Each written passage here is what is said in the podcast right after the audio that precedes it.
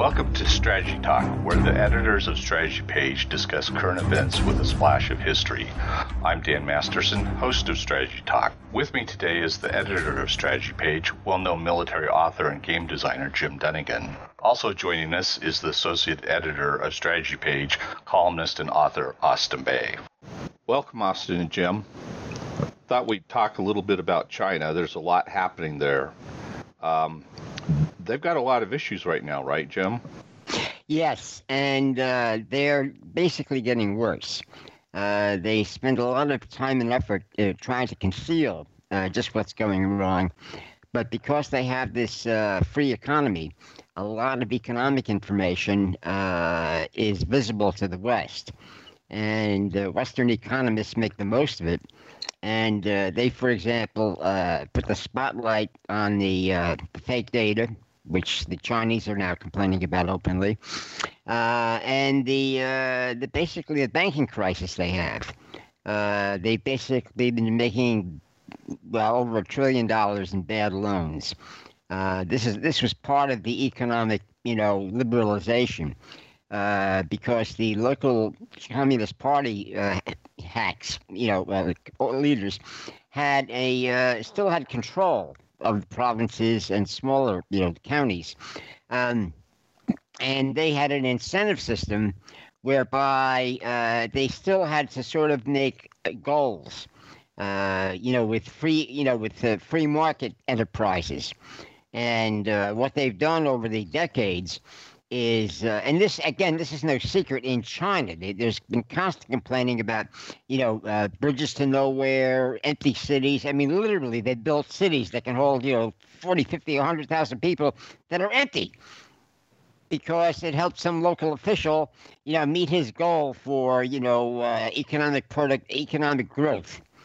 Um, and that began, that Western economists began questioning, A, this ha- happened in the last decade, uh, are their economic numbers accurate? And B, what do, what else do they conceal? Because apparently the people at the very top are learning this setup at the same speed as Western economists.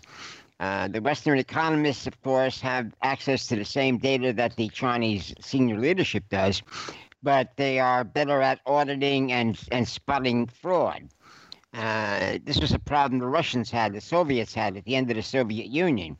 I would hear, for example, negotiators who would, who would there was a lot of negotiating going on with the, the Russians who were at the end of the Cold War. There there were a number of notable disarmament treaties.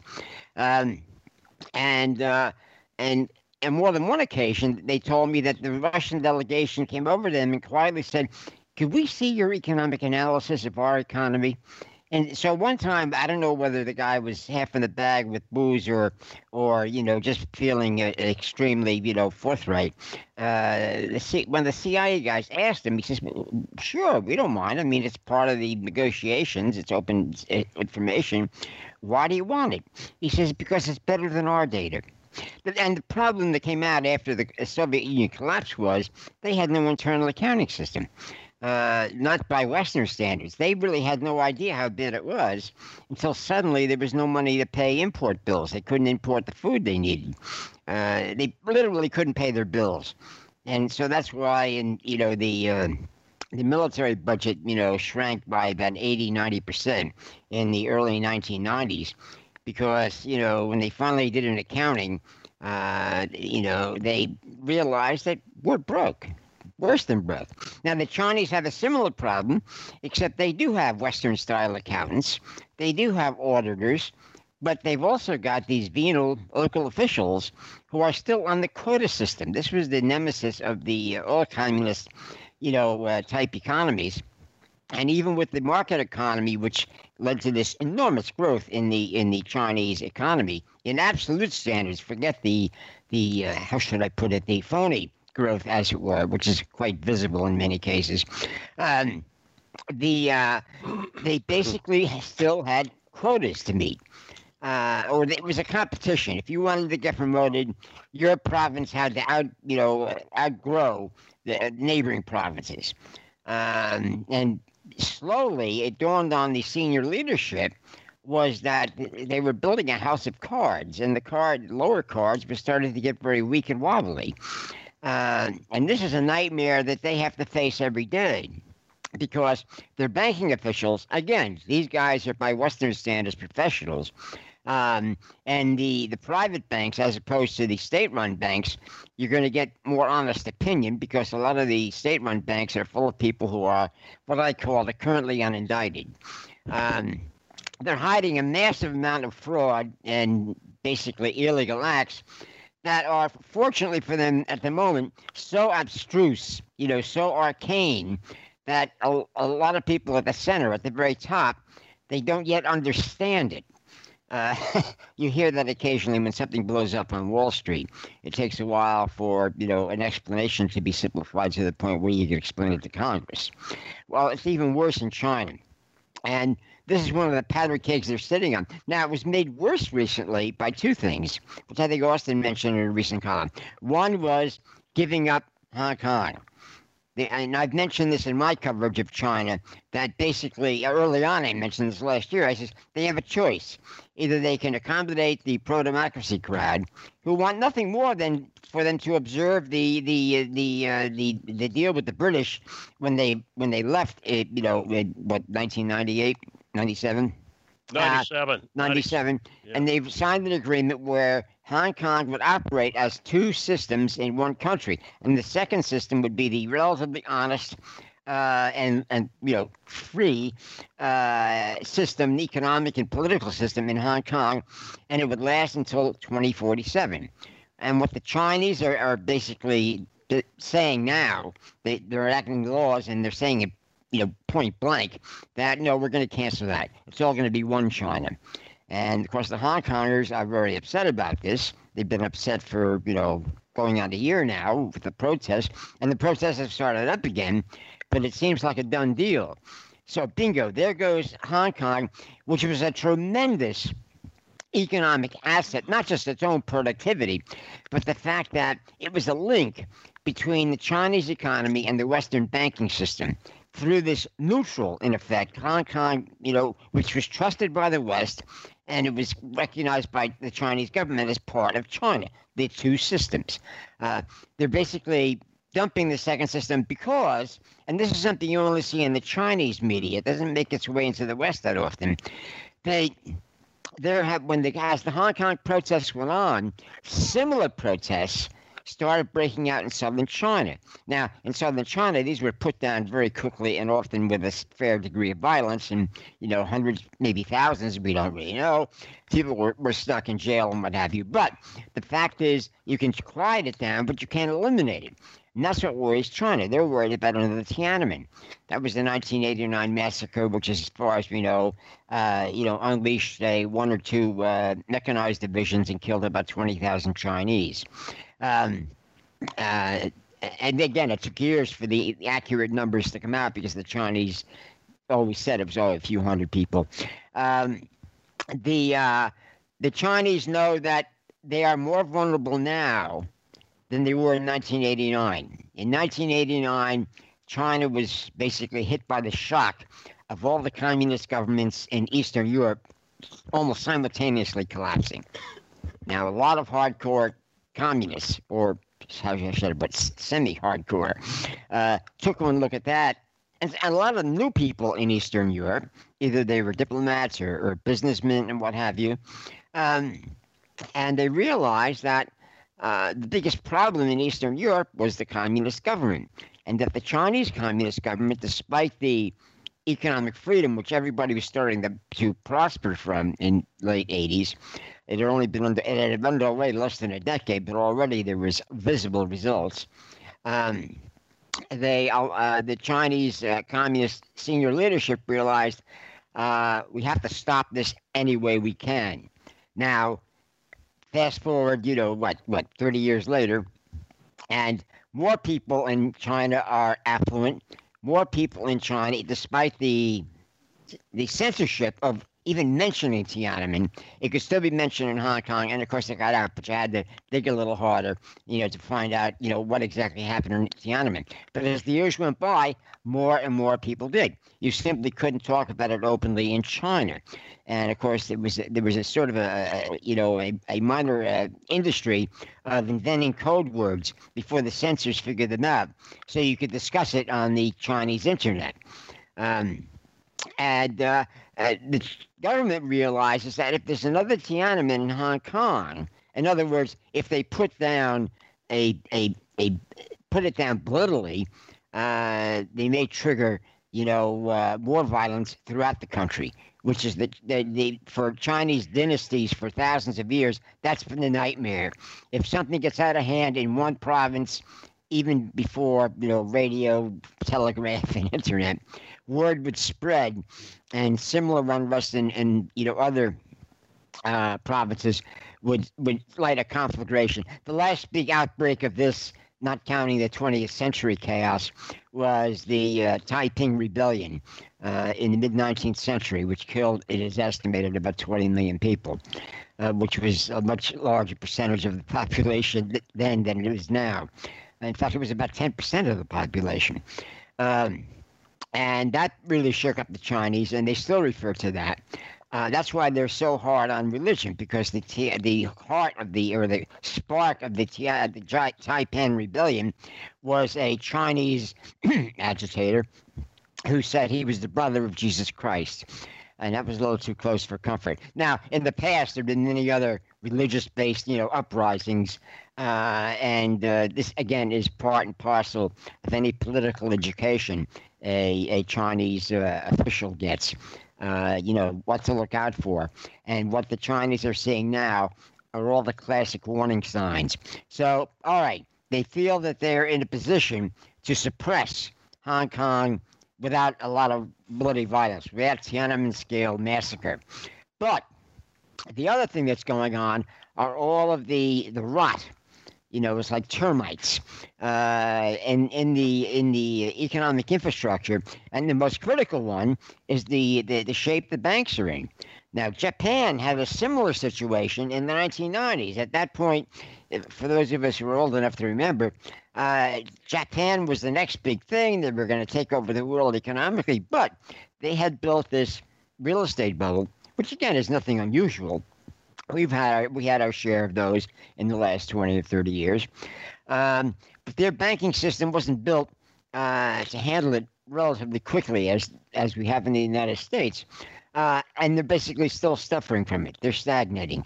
They're also suffering from the fact that the women finally got fed up with the way they were being treated if they got married and had children.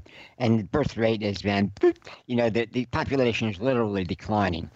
Uh, and they're very, they're still very, uh, very reluctant to take in uh, immigrants. Um, China is in a similar situation.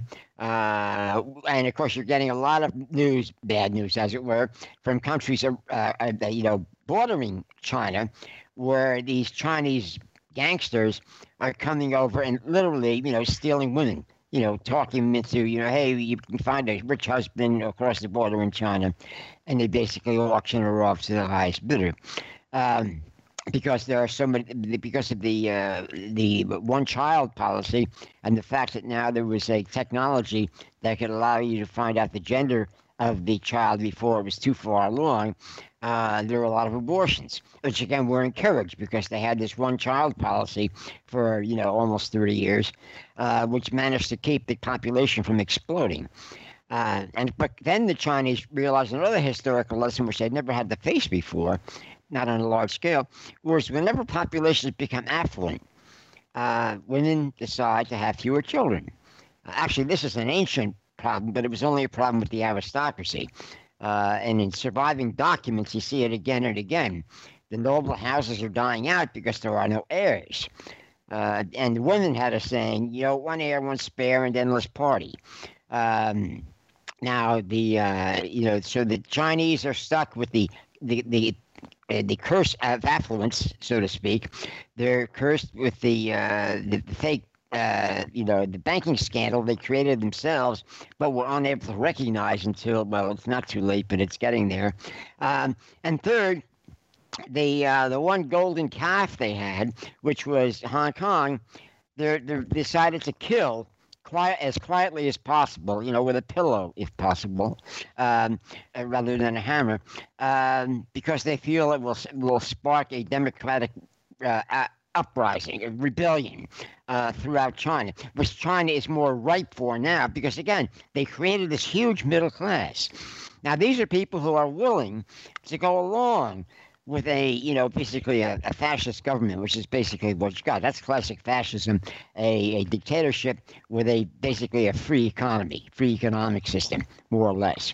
Um, and uh, they they would go along with that. But even Hitler, who was the classic fascist, he paid attention to public opinion. That's why they didn't mobilize the economy on a war footing until late nineteen forty-three. And that, that sound, people said that's incredible. They were getting hammered by late forty-three and, and into forty-four.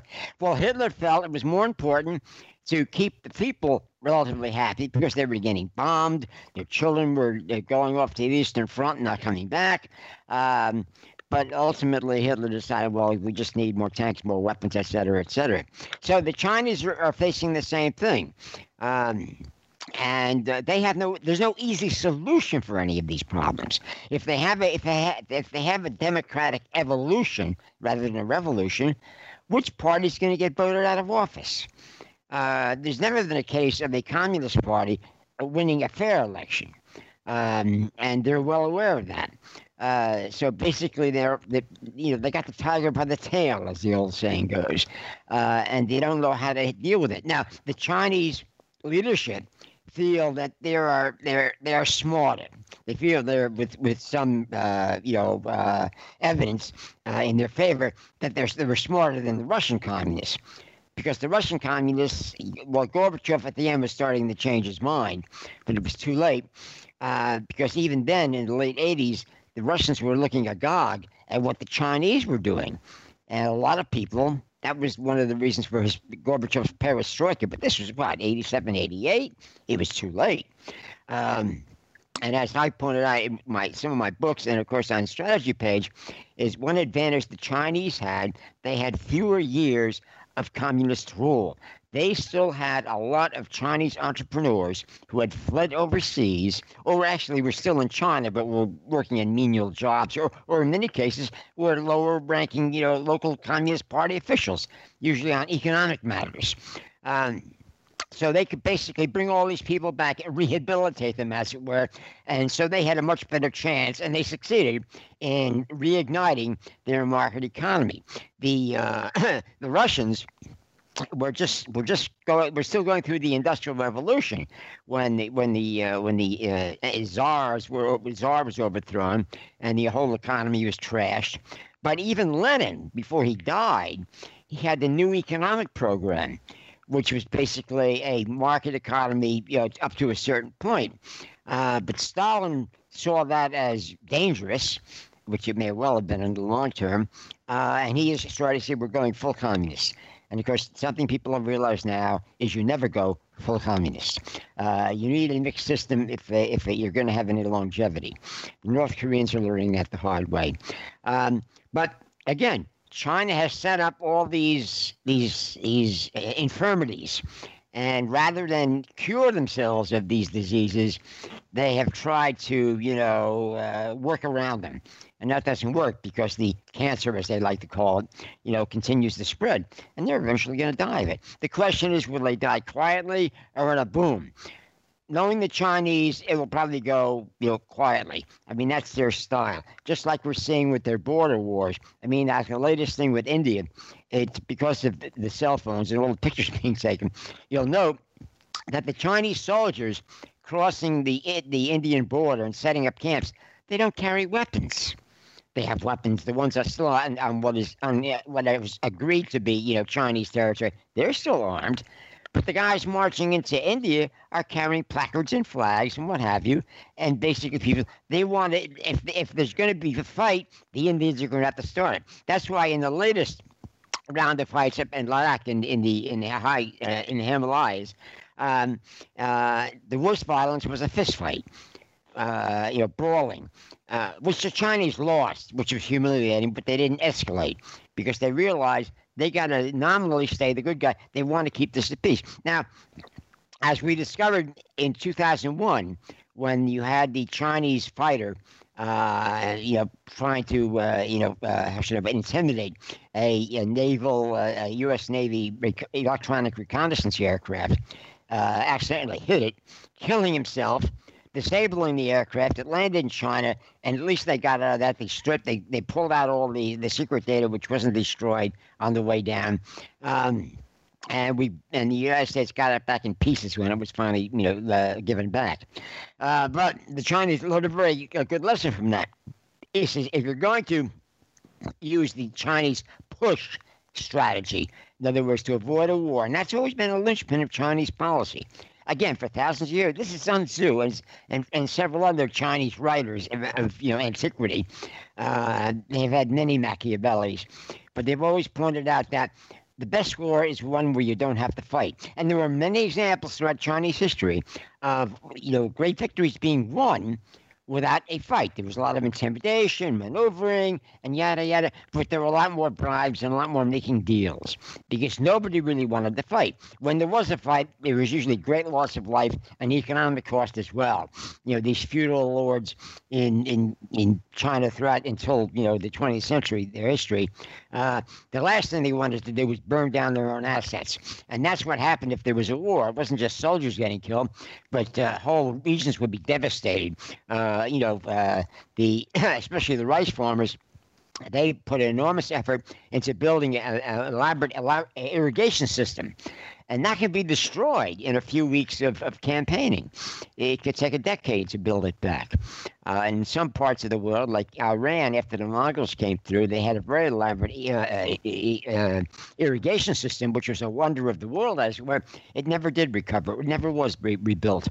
Um, so the Chinese have a better sense of the long-term damage uh, that an actual shooting war it can have. And so that's what they're doing in the South China Sea. That's what they're doing out in India. They feel, hey, if they can push the Indians back, you know, a, a, a, literally a few meters a year, you know, eventually they'll grab big chunks and they'll get everything they wanted, whether they'd have to, you know, risk a nuclear war, because that's another problem they have with India. India has nuclear weapons. Indians are reluctant to use them, but they have them, which is a bigger danger to China as far as they're concerned than it is to India. Um, so, again, uh, for China, their internal problems are, you know, literally the hidden menace. Austin, your take on all this? I'm going to pick up one of the threads that uh, Jim uh, mentioned, that, and, and that was the uh, one-child policy. And Jim said there were a lot of abortions. Well, girls were aborted far more often than boys because of s- still Chinese families concentrating on having an eldest uh, eldest son. Now, you'll see various ranges uh, of figures, sometimes saying, oh, it was one hundred eight boys for every one hundred girls. You'll see one hundred twenty. I've even seen, and, and this was several years ago, Dan, that there were a, a, one hundred thirty males for every one hundred born females. And, all right, they've gotten rid of the one-child policy. Interestingly enough, it largely focused on ethnic Han Chinese. Now, they're the world's largest ethnic group. How many Han Chinese are there? A billion. Uh, yeah, right at it. You see nine eighty, one billion. It's right at, at it. But that still leaves about three hundred fifty uh, million minority groups, ethnic minorities, Uh, in China. I'll get back to the minorities. Jim and I both written about China's minority uh, issues, uh, ethnic tensions, racial tension, if you want to use an, another uh, word uh, word for it, and also the uh, Han Chinese imperialism within uh, within China. But to get back to that, uh, the surplus surplus of males. Well, they've changed it now. But Jim's already discussed the um, bride purchase trade, except it really amounts to uh, uh, slaving of a of a type, at least at the at the uh, worst examples of it, bride purchasing from uh, Southeast uh, Asia, Laos, Vietnam, and Thailand, and, and North Korea. Dar- darn right.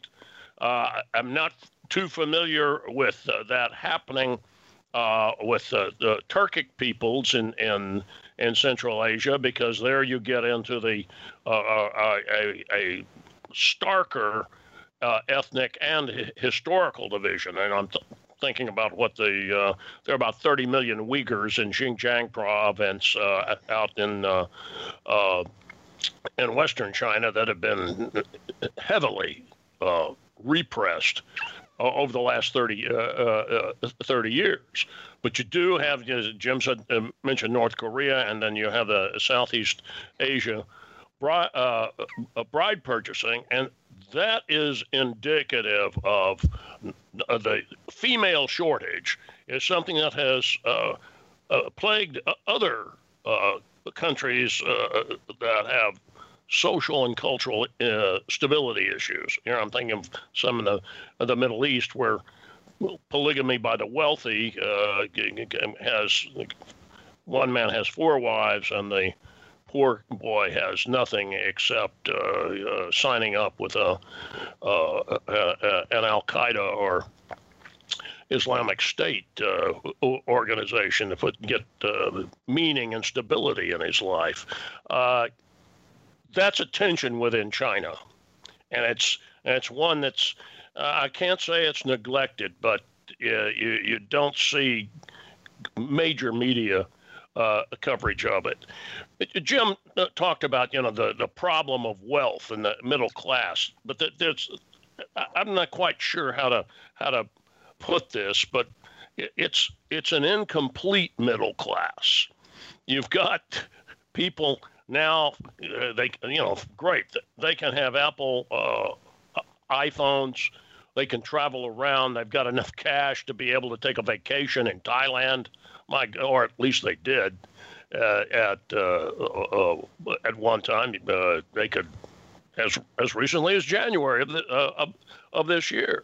And it's not just the wealthy on the eastern Uh, uh, seaboard, the the Shanghai and, and the like, but you know, Wuhan, a central city, that was part of what one of the things in their planning that the uh, Deng Xiaoping uh, leadership that went for uh, Jim invoked uh, Gorbachev's perestroika, but the uh, opening up of the economy. As the way Deng, Deng uh, uh, put it, uh, is is that it, we're going to make an effort to modernize some of their well their central cities in the interior. I'm not talking about out the we, uh, west west yet, uh, so that they could have jobs there and cut down. And here's another problem.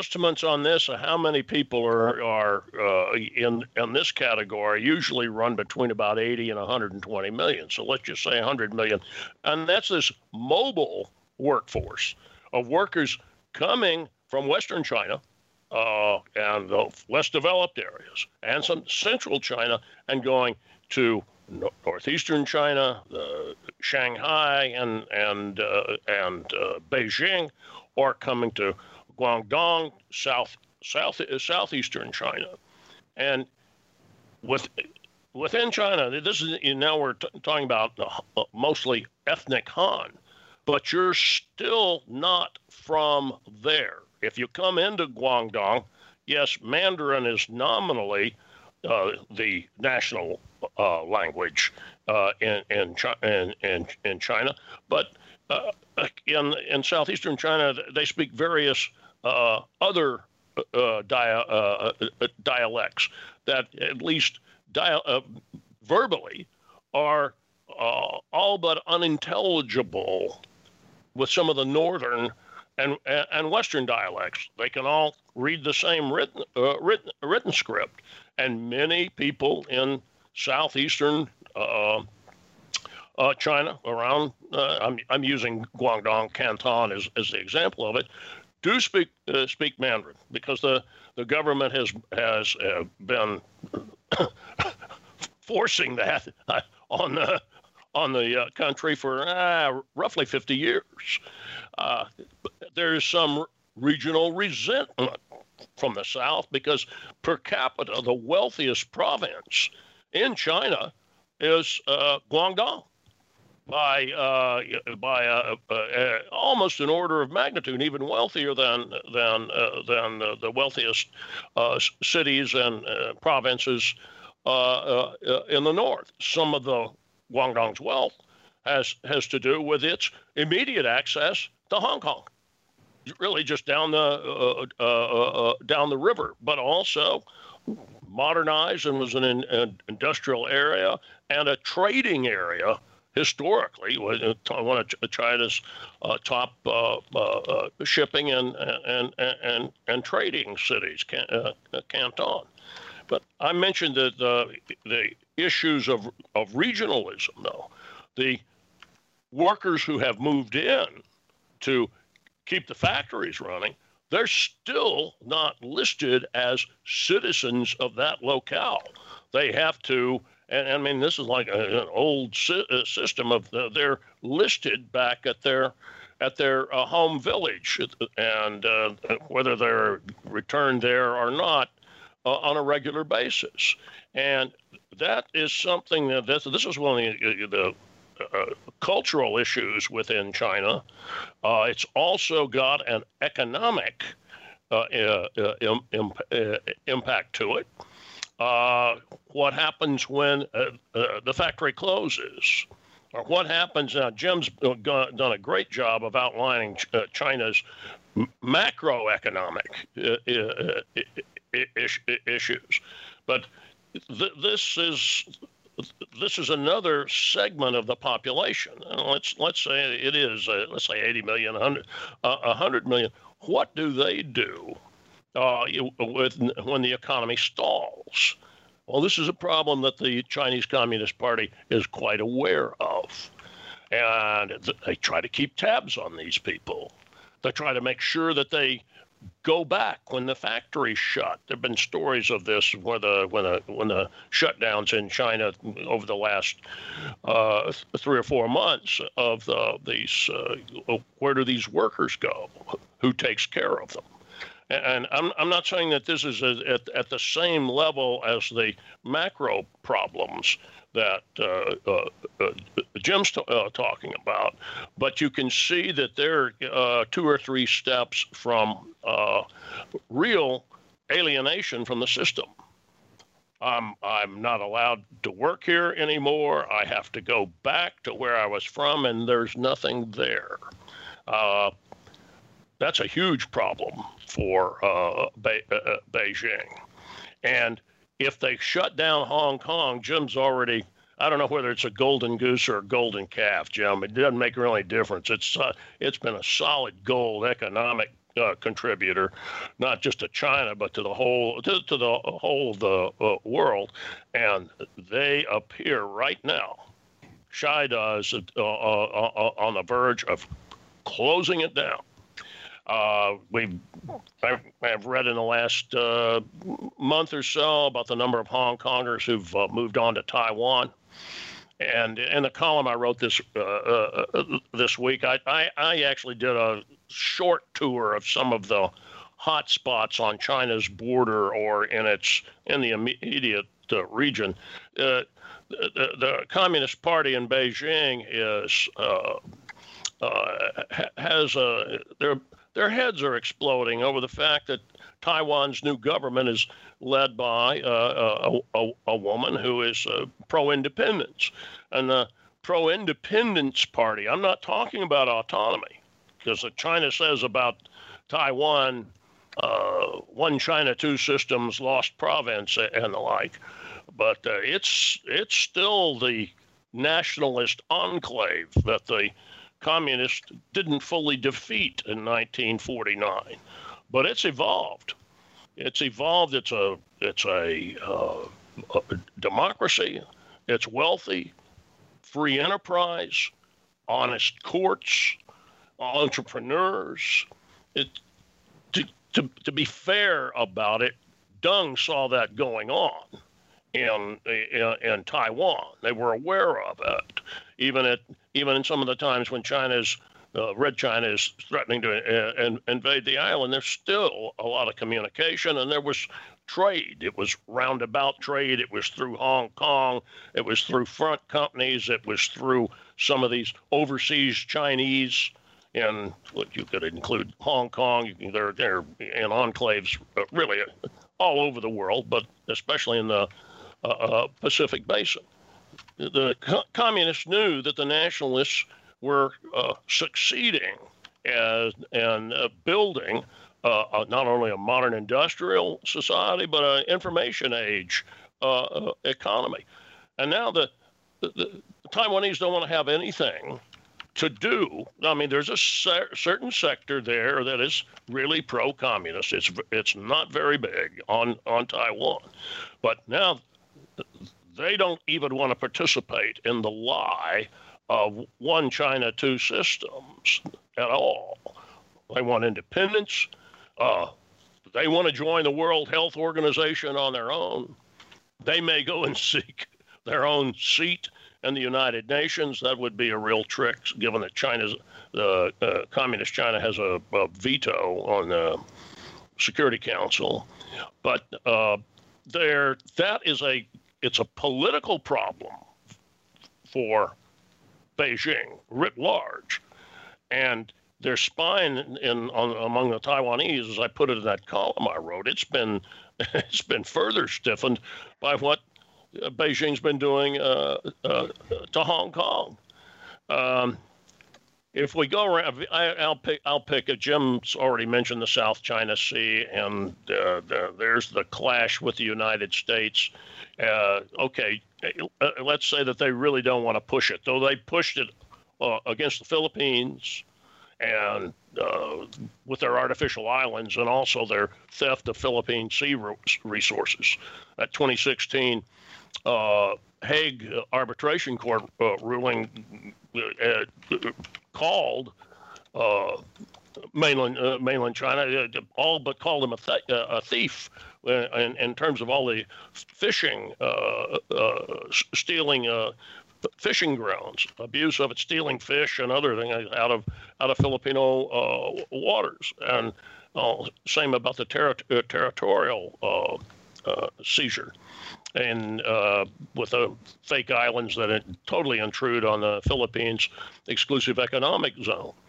But they, there's it's the same thing's going on with Vietnam.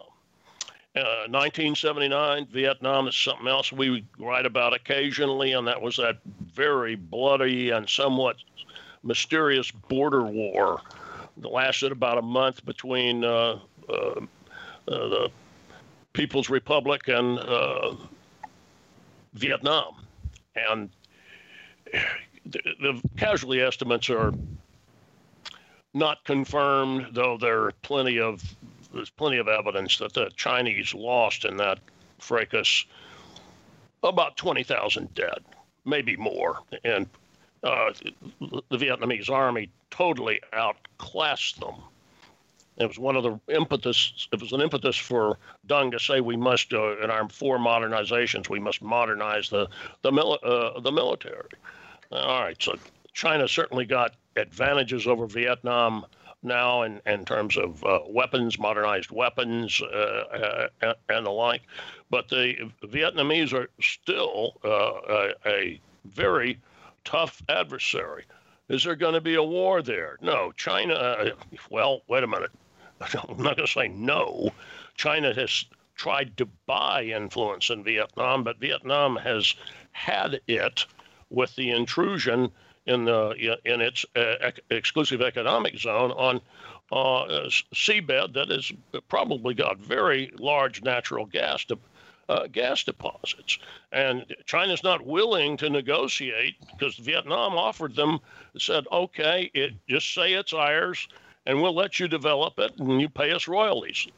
China didn't take that uh, take that deal, and that deal was was offered uh,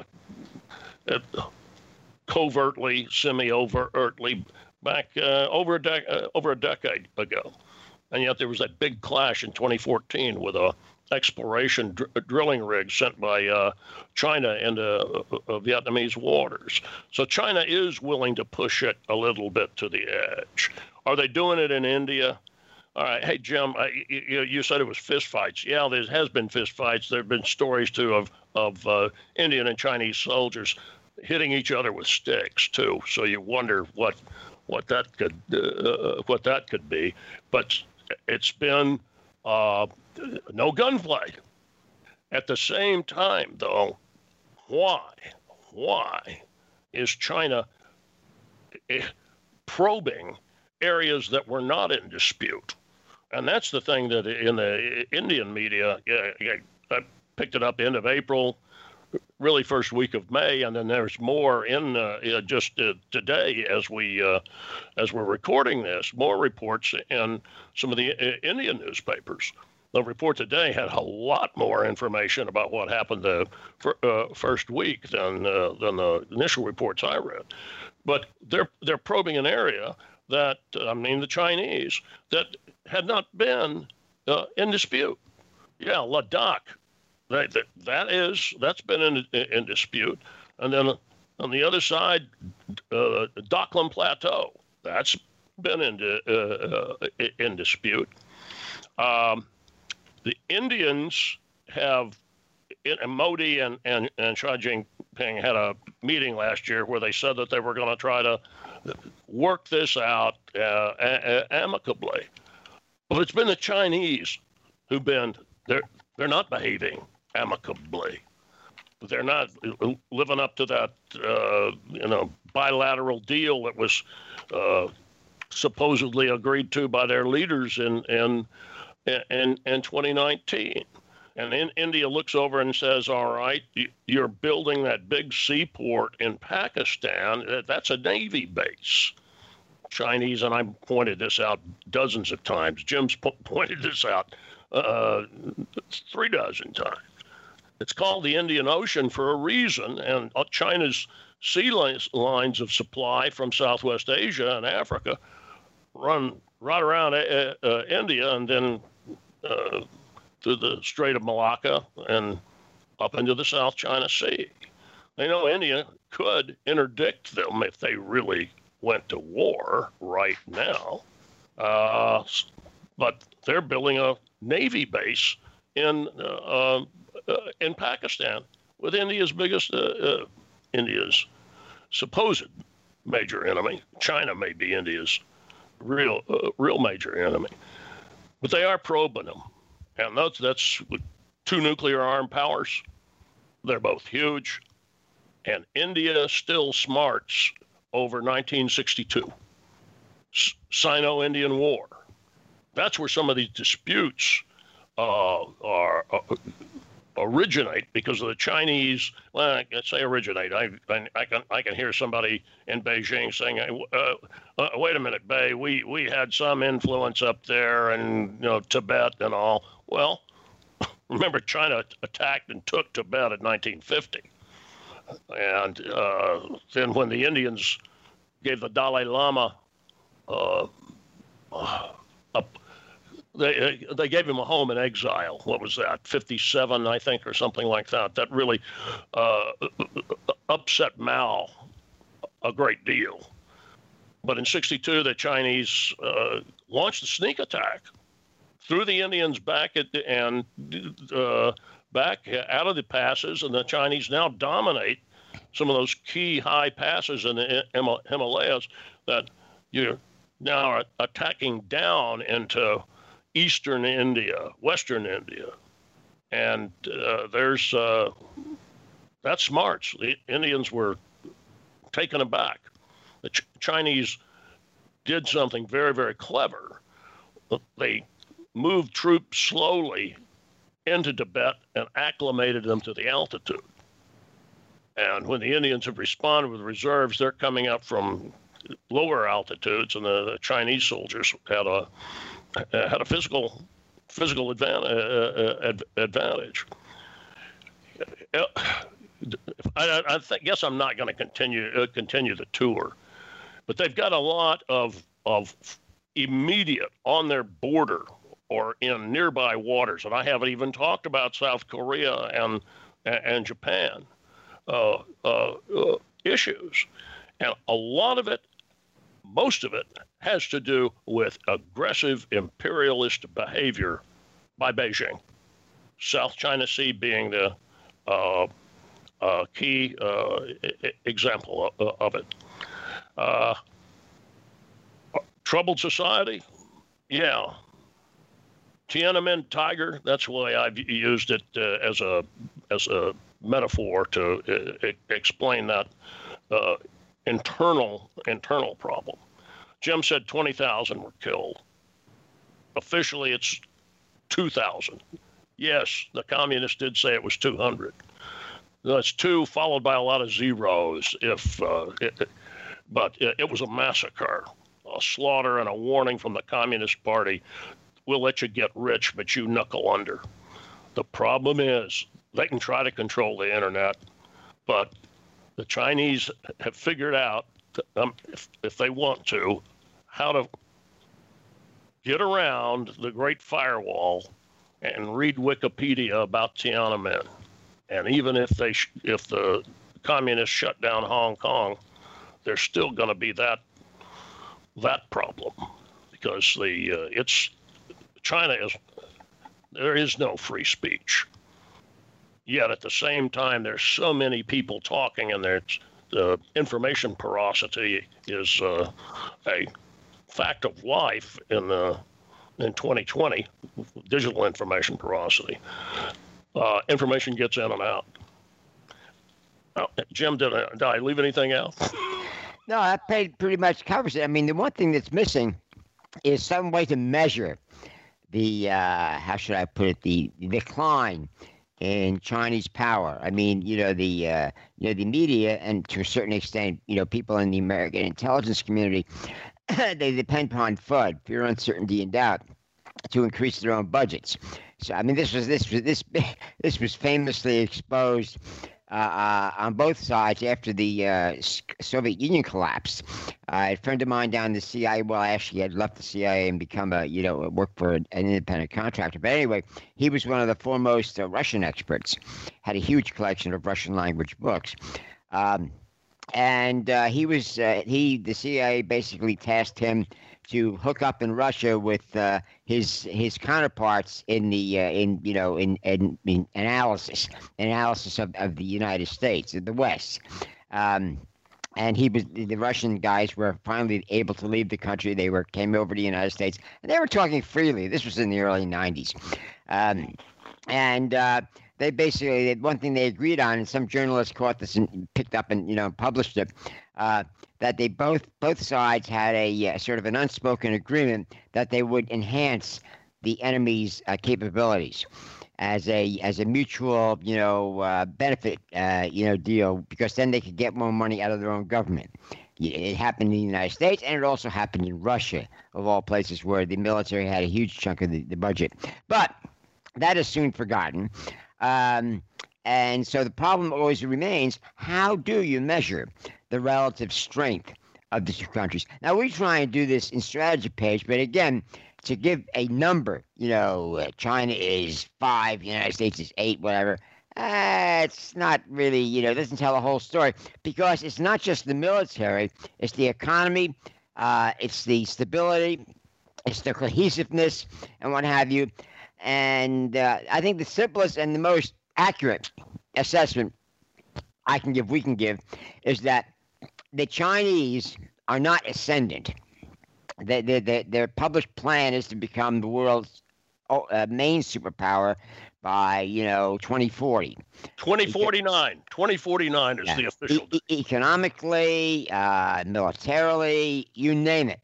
But as as again, if, if, if, I mean, uh, we're we're all three of us are old folkies. I'm the oldest. Uh, we lived through a lot of this. You know, we were basically a lot of us were in the business, as it were, at the time. So we basically saw what people were believing in, and then a few years later, what the tr- actual truth was. So we we've we've, we've had this dance. We've been through this dance before, so we can speak from personal experience, not just interpretation of of histories. Um, uh, it's an old uh, it's an old problem. And it, it got worse in the twentieth century because the militaries were larger, they were more destructive, and what have you. Um, and uh, with nuclear weapons, it became even more, you know, dangerous, as it were, because uh, everybody was fought, was forced to fight in the Chinese fashion. In other words, the big guys don't come at each other, you know, uh, you know, uh, as as themselves. They basically use proxies. They use disposable cutouts, as they call them in the C I A. You know, a third party who can't theoretically be traced back, you know, to the to the real guys pulling the string and, and paying the bills. Um, and this is why the, the Russians thought Vietnam was a great, you know, example of this. Uh, it did great harm to the United States, and it cost the Russians and Chinese very little. I mean, they did it did cost them money, but uh, a fraction of what it cost the United States. Uh, Russia and China uh, basically subsidized uh, the Vietnamese with weapons, with, with personnel, uh, advisors, technicians, uh, endless supply of new equipment, and what have you. And that paid off in the end. But then, of course, in the nineteen eighties, you had Afghanistan. Surprise, surprise, serve you right. And a lot of a lot of Russians were saying, that's one reason why the, the Soviet Empire fell. They says, well, you know, we were we thought ourselves so clever. We got the Americans to do Vietnam. But now they're doing to us in Afghanistan what we did to them in Vietnam. And we cannot afford it as much as the Yankees can. You know, the you know the, the, that's something that, again, came out in the nineteen nineties when the Russian the quants, their experts, came over and they compared notes. There was a small window when you could do that. You know, by the late nineties, the K G B was back in charge. That's when Putin took over at the end of the nineties, an ex-K G B officer and his cronies. Uh, bingo, the, the archives were, were top secret once more. But that open window Uh, let a lot of, you know, uh, information out. Uh, and it, it confirmed a lot of, uh, you know, suspicions and what have you. But it also confirmed that this this cycle, historical cycle, goes on and on. And the Chinese are the next victims. Of course, so is the United States. We've been spending enormous quantities of money on uh, on, on the military uh, and getting, you know, questionable returns on it because the military becomes the military and the and the supporting uh, industries become less efficient, more corrupt. Uh, again, we write about this a lot.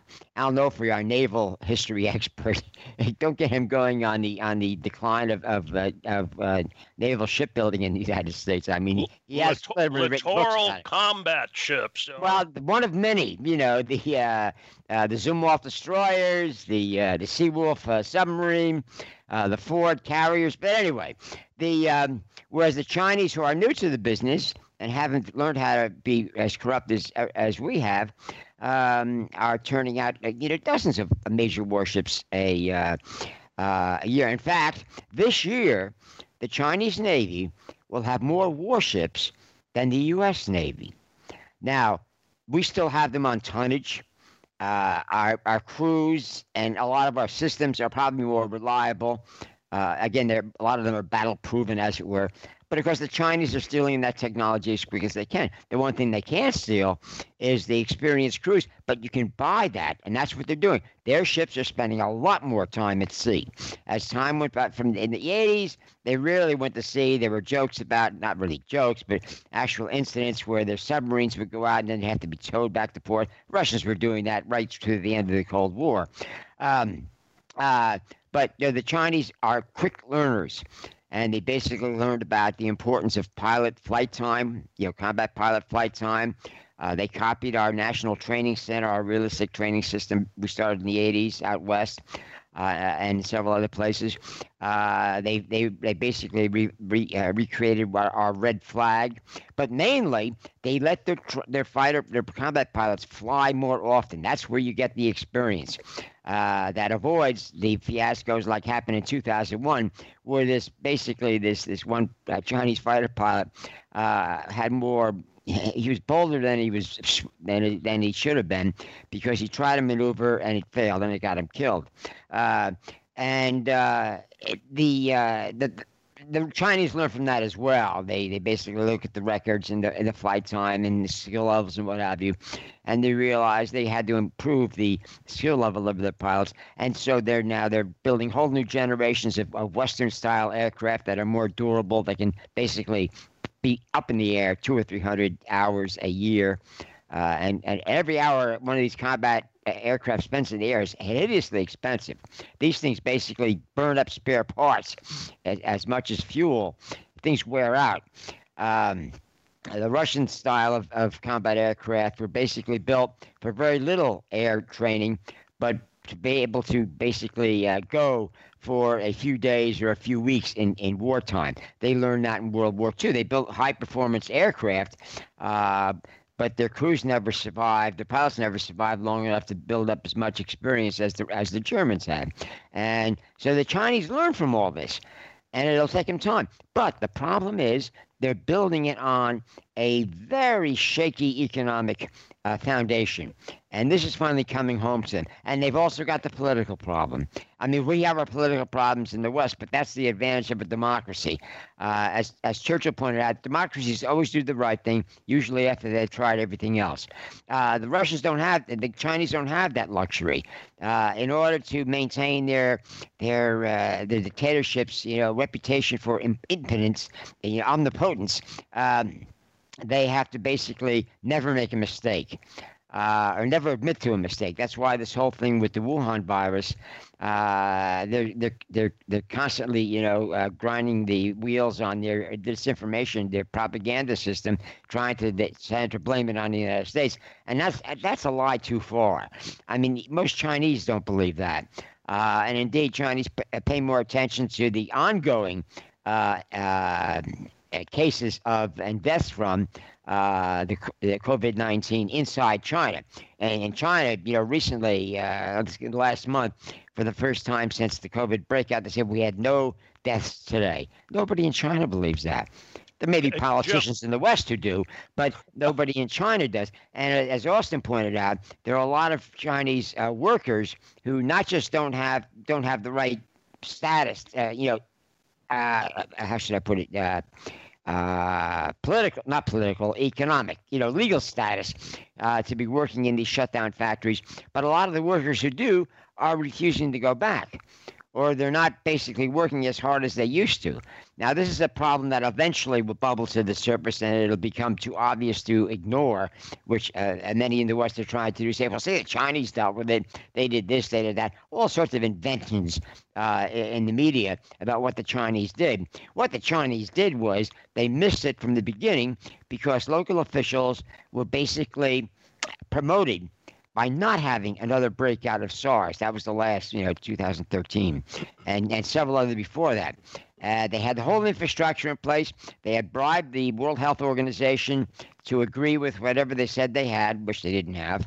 Um, and then when it, when it basically got out of hand, uh, eventually they fell back on the fact, well, some American soldiers who came in, in late uh, in late uh, two thousand twenty, uh, two thousand nineteen for a, a competition, they must have had it and, and spread it to us. Uh, I mean, you know, uh, the Chinese could see that there were Chinese doctors saying, you know, in December, early December, even November, it turned out, uh, that we have a new, a new, uh, you know, uh, uh, dangerous virus, a new SARS. And we must do something. Local officials, it was like the Chernobyl. I mean, there was that, was a T V show where there, apparently there was a great scene where the local communist officials got together and said secrecy is more important than lives or whatever. All right, uh, Jim, Jim, before we wind up, I want to make a comment about what you just said. All yeah. right, about, about it. You, you were saying, how do we measure Chinese decline? And you're looking at it, you know, in a way, like, you know, quantitatively, so it could be it could be modeled. Easy to understand. No, no, I'm talking about easy to understand. Modeling. Well, yeah, oh, sure. Or, or easy explaining. You know, easier to explain. Fine. But uh, here's here are two things that have damaged them. Their propaganda, as you said, it was a lie too far. Their propaganda has gone too far. Not only do they internally know they're lying, but around the world, disbelief of anything coming out of Beijing is Uh, rampant. Maybe not, as you said, among certain politicians, no, and certain news media, but it is. It's deep, and their uh, people uh, everywhere are suspicious of, of them because of the uh, of the pandemic. Secondly, And now this, the roots of this, it's it's slower, but it's happening here in the United States and starting to happen in Europe. And that is all of the sympathizers, students, uh, some cases um, co-opted individuals, other cases agents that have engaged in this massive theft of intellectual property, as well as in influence operations. In it's it's not just in the United States and and, and Canada, but the United States and Canada were uh, and Australia, I should say that too, real targets. Singapore has been a uh, a, a, a, a target. Western Europe, yes, but uh, I don't go with the U S and, and Canada as their uh, primary uh, uh, t- t- targets for the Uh, intellectual property uh, uh, theft operation, and also the influence operation. Those have been damaged. We've been damaged by the intellectual property theft, and you've written about it. I mean, you, you've got a, a deep grasp of a lot of things that they have, uh, have uh, that the, the, the, the China stole from the United States. I've covered a lot of the medical-related, and in part because I uh, have excellent contacts in, in several ma- major medical research I- I- institutes, yeah, four or five around the around the country, who were just, their jaws dropped when the F B I uh, hit M D Anderson and uh, and uh, Emory University uh, la- uh, last year, and how how how deep the infiltration had been, and theft of really, it's it's not defense related. It's it's it was related to medical methods, uh, not necessarily medical t- uh, technology, but it it suddenly turned around. It, it turned a lot of uh, of of of people around and said, we have a problem here.